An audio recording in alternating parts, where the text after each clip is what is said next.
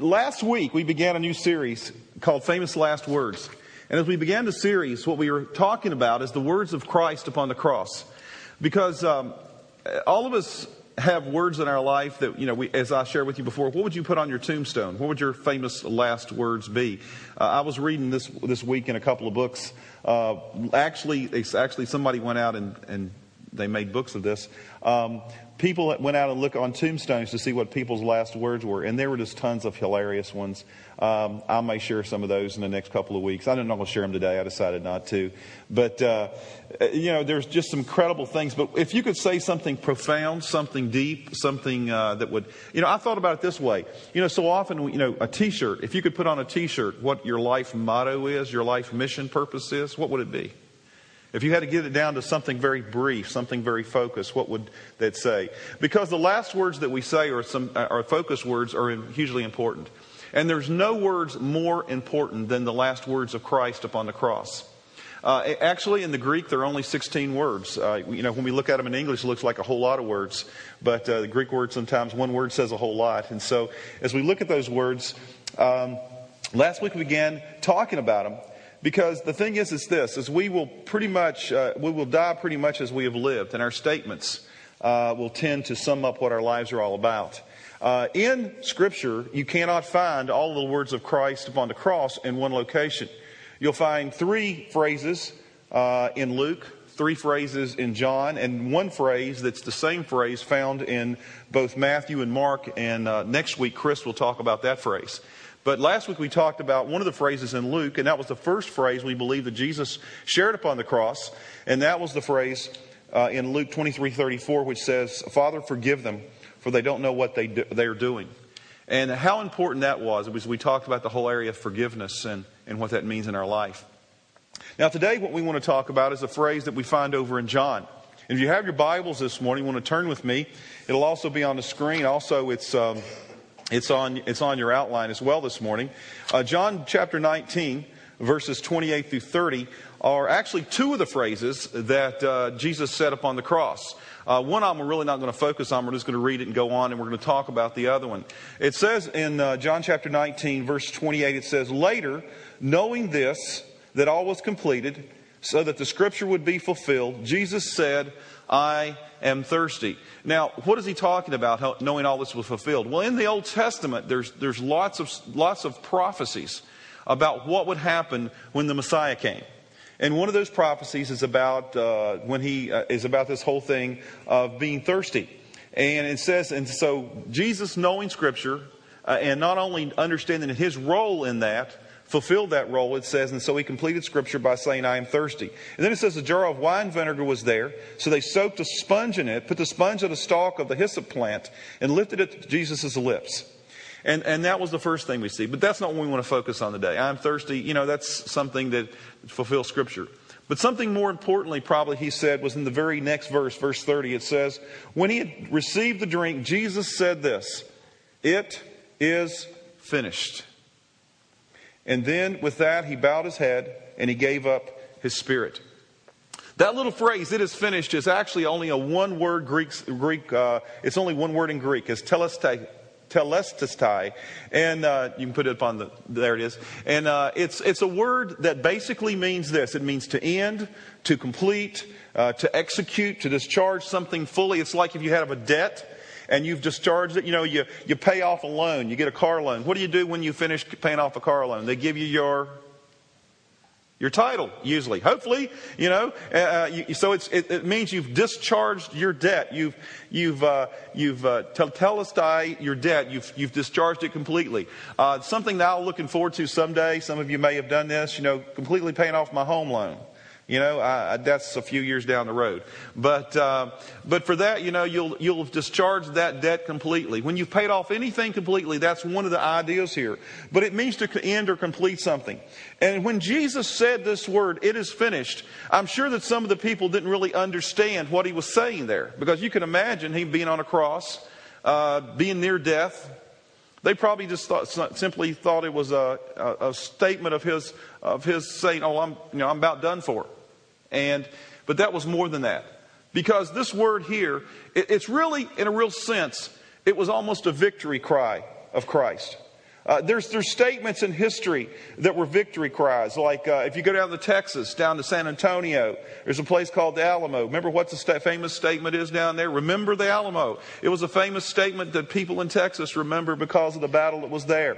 There's other statements as well uh, that people in life, it's almost a victory cry that people remember in their lives. Uh, football teams have them sometimes, things like that. But the issue is, for Jesus Christ, this, these words, these, these three little words are in English, it is finished in a sense, was a victory cry for him because he was saying that it's not about my death being finished, but it's about the work of God in me. The work that he wants to do through me is completed. It's totally done. It's, it's completely finished.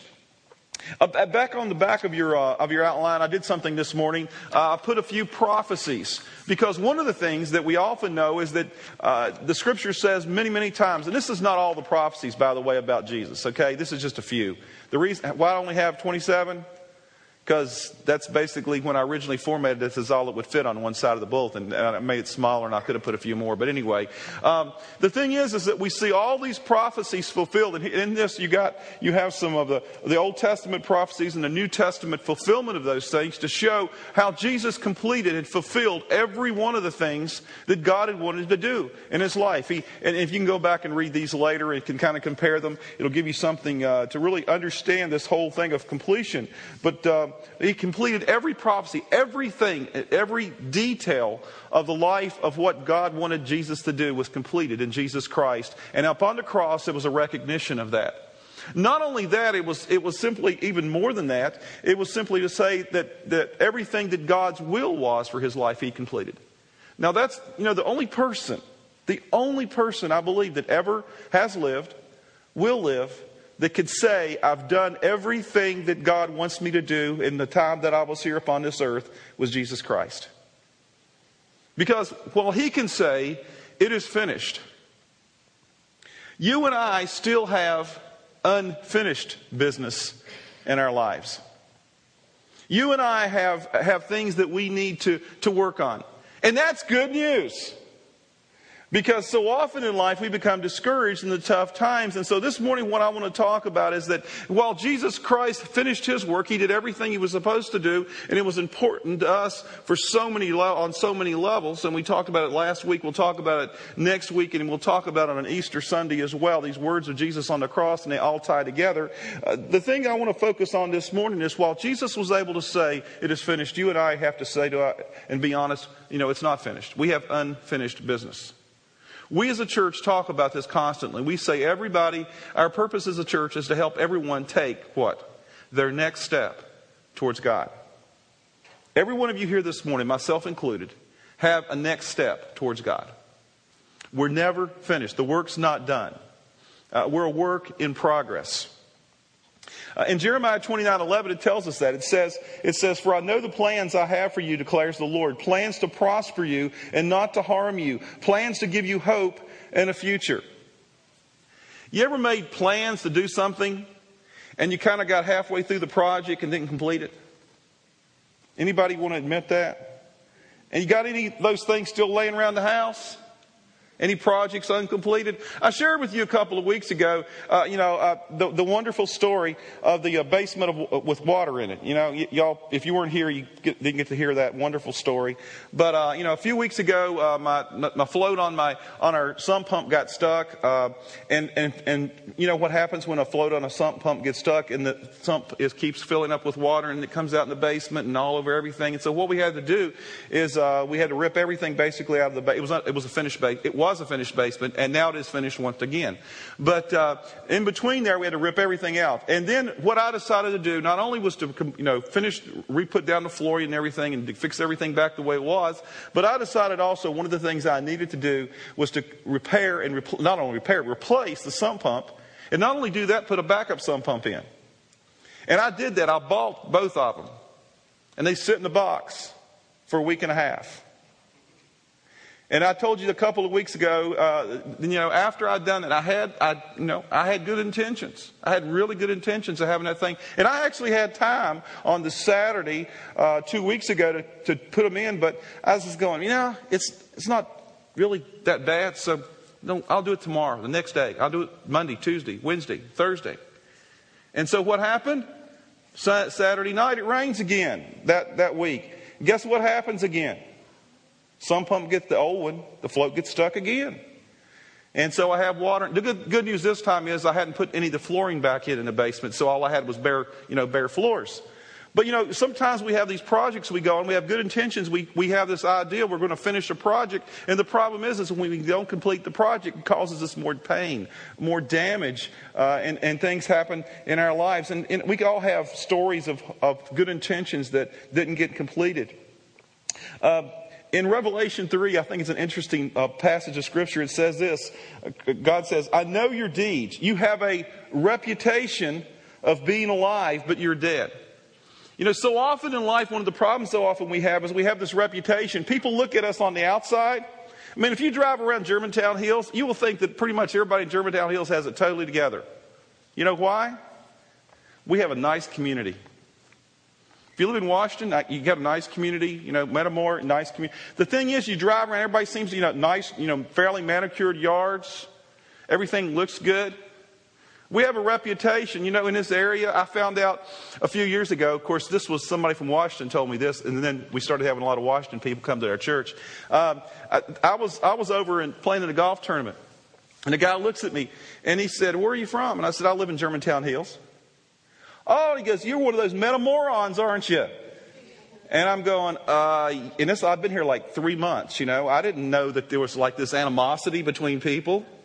And then since then, I've learned I've you know, just learn to love everybody. And I'm going like, I don't have that issue. You know, you may have the issue, but I don't have that issue. But uh, we have basically, that wasn't it. The, the, the, reputation in this area is like, you know, this area we live in right here is known as a, as a nice area to live. People move out here. They live out here in Metamora, Germantown, Washington's growing, Eureka. All these communities around here are growing communities around here. We have this reputation. And, it says, and in, Scripture, it says, you know, we can have this reputation. And so often people have a reputation to have these external things that look like relationally they've got it together, or financially they have it together, or sometimes even spiritually. We look like, you know, oh, I go to church, I got a great oaks. Man, I am so spiritually blessed. But it's not about our reputation. It's not about uh, the externals that matter because what it says here in, in Revelation, it says you have a reputa- reputation of being alive, but you're dead. He says this, wake up. Strengthen what remains and is about to die, for I have not found your deeds complete in the sight of my God. What I'm saying here is this God is not finished with us. We are, we are a work in progress. And to act like and go around and to have this, you know, high and mighty attitude that, you know, I'm got it all together. None of us here, well, let's, let's just admit this morning. Can we admit this? That none of us here have it totally together. There's some area of our life we need working on where we're not, I mean, I admit it, man. Sometimes I just, I, I, I don't want to air all my dirty laundry this morning, but you know, there's, there's things in my life that, you know, you probably, you know, I've made some stupid decisions in my life. I continue to occasionally to make stupid decisions. I'm not always the greatest parent in the world. My kids will tell you that. Uh, but the issue is, is I try hard. I try to. I'm not always the best husband. Sometimes I'll come home, my wife will tell you I'm cranky. You know, but the issue is, is that the thing is, is we're a work in progress, and that is good news for us because God is, is in the process of changing us if we'll allow Him to do that and work through that process. So while Jesus could say, it is finished, you and I have unfinished business in our lives. I, I, like this verse out of, there's so much, and, the thing is, I was reading this week, I, I, just kept coming across verse after verse after verse after verse that supports this. In Acts 20, 24, it says, However, I consider my life nothing to me if only I may finish the race and complete the task the Lord has, Jesus has given me, the task of testifying to the gospel of God's grace. And I'd ask you, for Paul, it was the task of being an evangelist. God has a task in your life. If you identified that task, what is your unfinished business?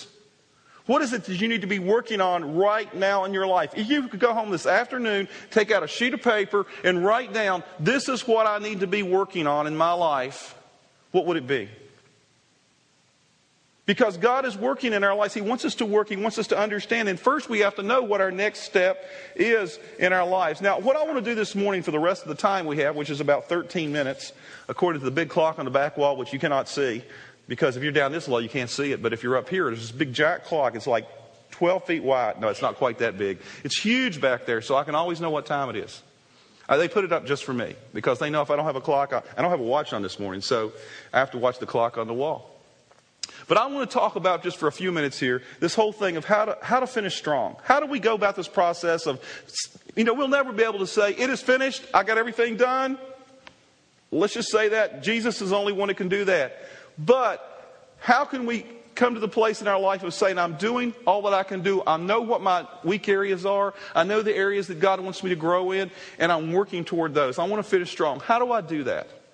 Well, let me give you just a couple of things that I believe the Scripture tells us that I see in the life of Jesus here upon the cross and also in his life as he lived his life, how he was able to go through and finish strong in his life. Number one is you got to commit to, to, to a finishing decision. You got to say, yeah, I want to finish strong. Um, one of the problems we often have in life, and the reason we don't finish strong, is because we have so, so much indecision in our lives. Too often in life, we're more afraid of failure than we are of, of success. And what I mean by that is this, is sometimes we want to succeed, but because we're afraid we're going to fail, we won't do the things we need to do to, to succeed. One of the things I constantly say to staff, and they can tell you this is true, one of the things I constantly say to them is this. I ask them, you know, what have you tried and failed recently in?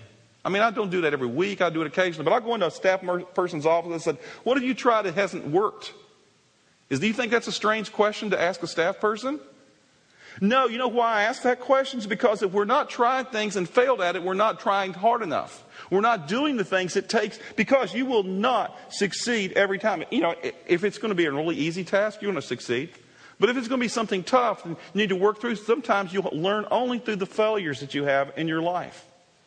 And so we need to commit to a finishing decision because in life so often we think that all these, we see people out there who were incredibly gifted in their, their big successes. But guess what? They failed a lot, a lot of times along the way. And the commitment to a finishing decision, the commitment to doing what it takes to finish strong is tough. And you don't get there easy. I, th- I saw this little video, and we're going to show it in just a second here, so I'm kind of prompting our video guy. Uh, this little video uh, about people who were famous, but who you would consider very successful, but were mostly failures for a large portion of their life until they went through some things in their life. So let's just watch this video this morning called Famous Failures, and then we'll come back and talk some more. Dismissed from drama school with a note that read, wasting her time. She's too shy to put her best foot forward. Turned down by the Decca Recording Company, who said, We don't like their sound, and guitar music is on the way out. A failed soldier, farmer, and real estate agent. At 38 years old, he went to work for his father as a handyman. Cut from the high school basketball team, he went home, locked himself in his room, and cried told him he was too stupid to learn anything, and he should go into a field where he might succeed by virtue of his pleasant personality. Fired from a newspaper because he lacked imagination and had no original ideas. His fiance died. He failed in business twice. He had a nervous breakdown, and he was defeated in eight elections. If you've never failed, you've never lived.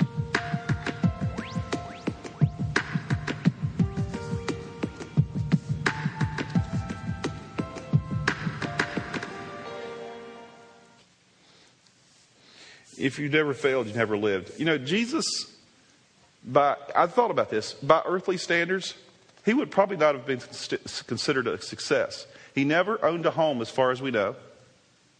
He never was married. He never held a steady job. But he did everything perfectly that God wanted him to do because he was willing to do the things that were risky. And, and because of that, he paid the price many times as well. He committed to a finishing decision. In Luke 14, it says this. This is not on your outline. It's not going to be up on the screen, but it says this. Suppose one of you wants to build a tower. Will he not sit down first and estimate the cost to see if he has enough money to complete it? For if he lays the foundation and is not able to finish it, everyone who sees it will ridicule him, saying, This fellow began to build and was not able to finish. So often in life, the problem that we have is because if we have something out there we believe that God wants us to do, we won't even tell anybody because we're afraid that somebody will ridicule us because we might fail. And one of the worst things in the world is to be ridiculed by someone else, isn't it? No. The worst thing is to fail. It's not even to try.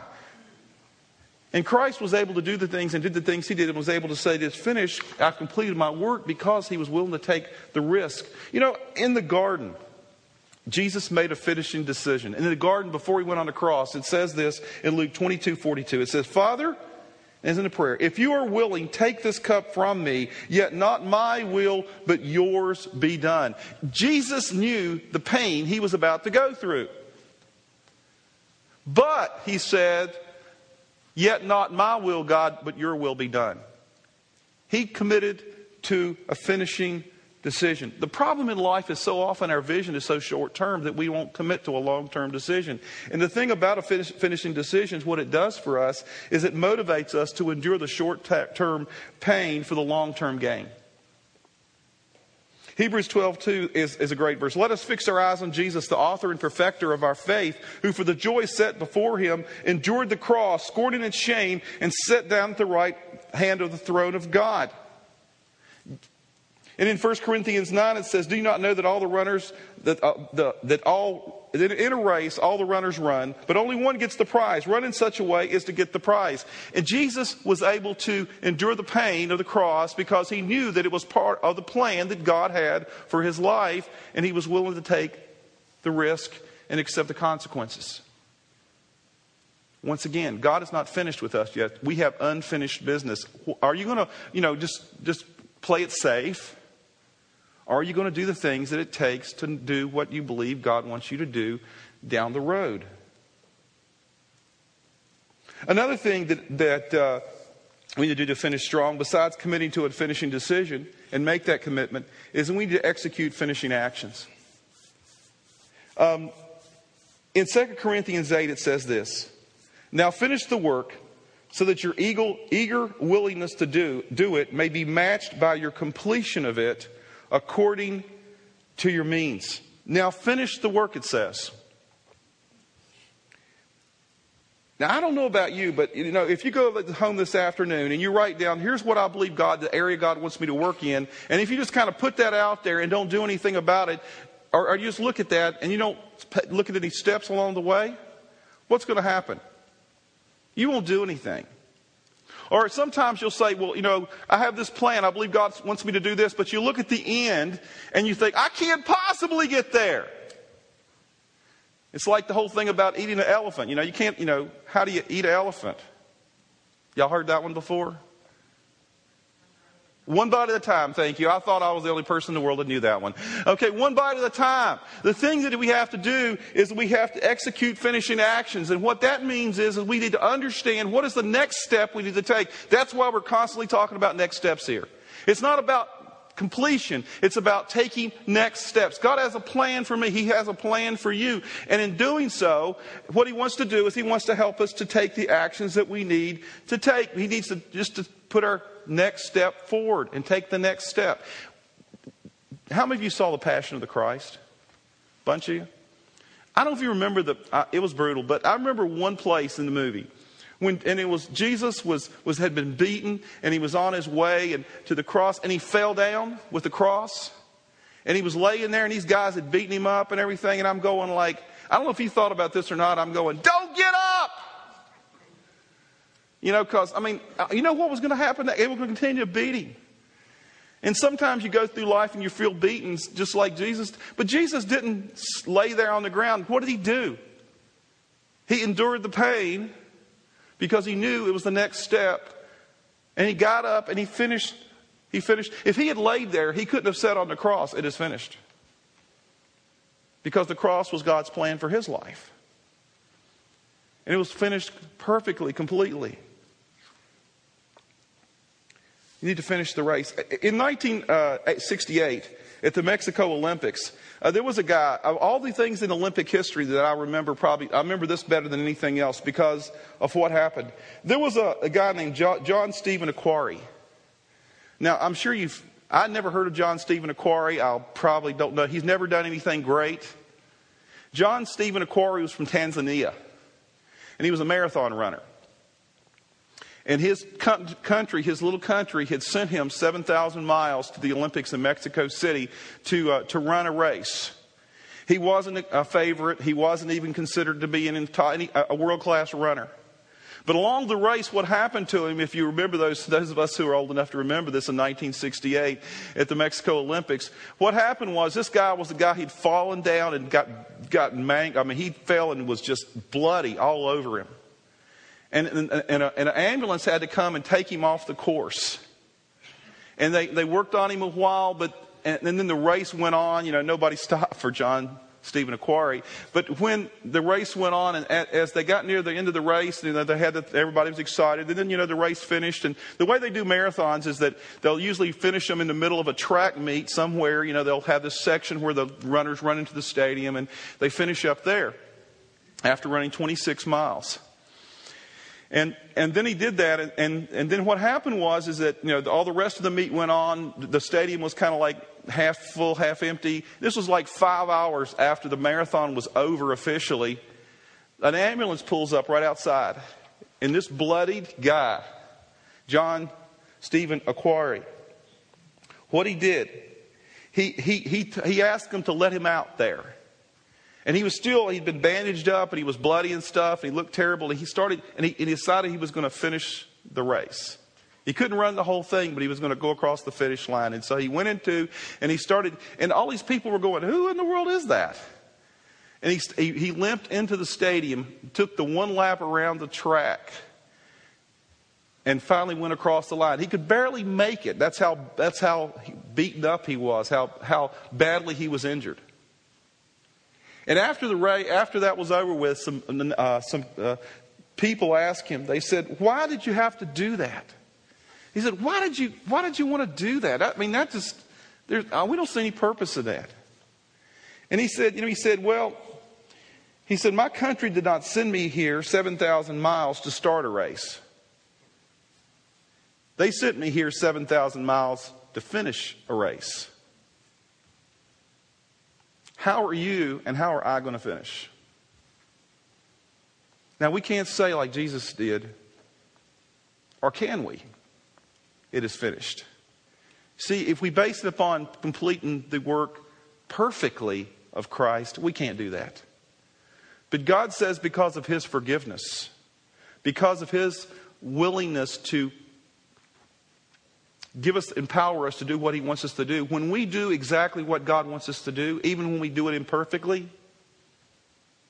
guess what God will say in heaven to us when we've accepted Him? Well done, my good and faithful servant. It is finished. You've done it. Philippians 1 6, being confident of this, that he who began a good work in you will carry it on to the completion unto the day of Christ Jesus.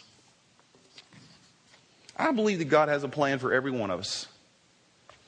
Every one of us have a next step. For Christ, it was the cross. For me, I kind of have an idea of what God wants me to do next, to take the next step. What is it for you? And are you willing to endure ridicule and maybe pain to do what it is, but to know that it's worth finishing the race strong? Jesus believed that it was tr- that was true, and because of what he did upon the cross, you and I have hope, and we can have life, and life abundantly. I challenge you this week. Hey, ask the question: What is my next step? And in that big step, what is the next little step I need to take to do what God wants me to do? Thank you for listening to Great Oaks Community Church's weekly podcast. For more series and podcast information, go to greatoakscc.org.